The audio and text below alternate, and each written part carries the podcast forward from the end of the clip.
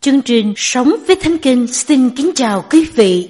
Hôm nay chúng ta cùng suy gẫm lời Chúa qua bài học Suy gẫm và làm theo lời Chúa.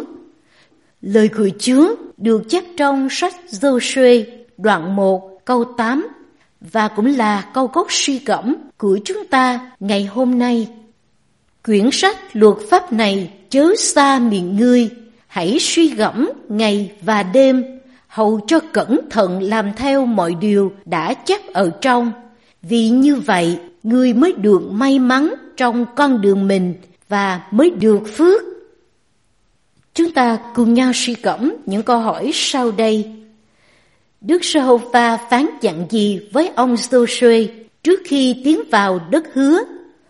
Lời Chúa thách thức ông Joshua thế nào trong việc giữ kỷ luật tâm linh?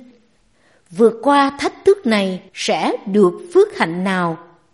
Bạn giữ kỷ luật trong việc đọc, học lời Chúa ra sao? Kính thưa quý vị, một trong những kỷ luật tâm linh là đọc và học lời Chúa. Tuy nhiên, suy gẫm ngày và đêm chính là một thách thức cho cơ đốc nhân vì cuộc sống có nhiều thứ chi phối khiến con dân Chúa dễ lơ là với lời Chúa. Trước khi tiến vào đất hứa, Đức Giê-hô-va đã phán dặn ông Giô-suê, quyển sách luật pháp này chớ xa miệng ngươi, hãy suy gẫm ngày và đêm, hầu cho cẩn thận làm theo mọi điều đã chép ở trong. Sách luật pháp là ngũ kinh của ông Môi-se chép lại theo lệnh của Chúa, được chép trong Sức Ê-díp-tô ký đoạn 17 câu 14 và phụ truyền luật lệ ký đoạn 31 câu 24. Ngày nay, lời Chúa là trọn bộ kinh thánh. Thách thức với ông Joshua không phải là có đọc luật pháp, nhưng là đọc kỹ càng, thường xuyên và thực hành. Sách luật pháp chớ xa miệng ngươi. Người Do Thái quen đọc kinh thánh thành tiếng, chứ không đọc thầm. Chẳng những đọc thường xuyên mà phải suy gẫm ngày và đêm. Học lời Chúa như nhai kỹ thức ăn thuộc linh để những giáo huấn của Chúa được tiêu hóa, trở thành nếp sống của chính mình như thức ăn bổ dưỡng trở thành máu, thành thịt của bản thân. Nói cách khác, lời Chúa dạy trở thành quan niệm sống của chúng ta. Hiểu biết lời Chúa phải đi đôi với hành động.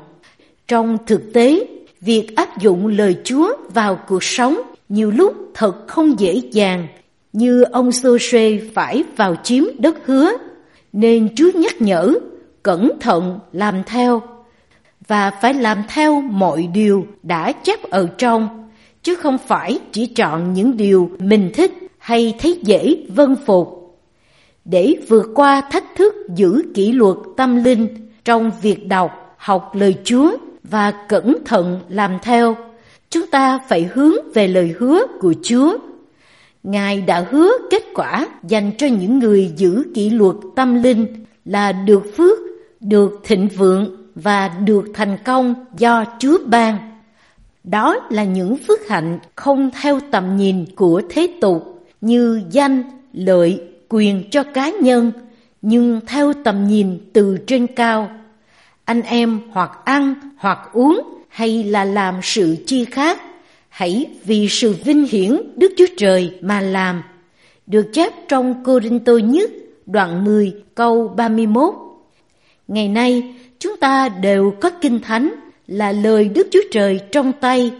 Điều quan trọng không chỉ đọc, nhưng là phải đọc, học, suy gẫm kỹ càng, thường xuyên và cẩn thận thực hành lời Chúa. Xin Chúa cho chúng ta vượt qua thách thức này để hưởng phước hạnh thiên liêng Ngài ban.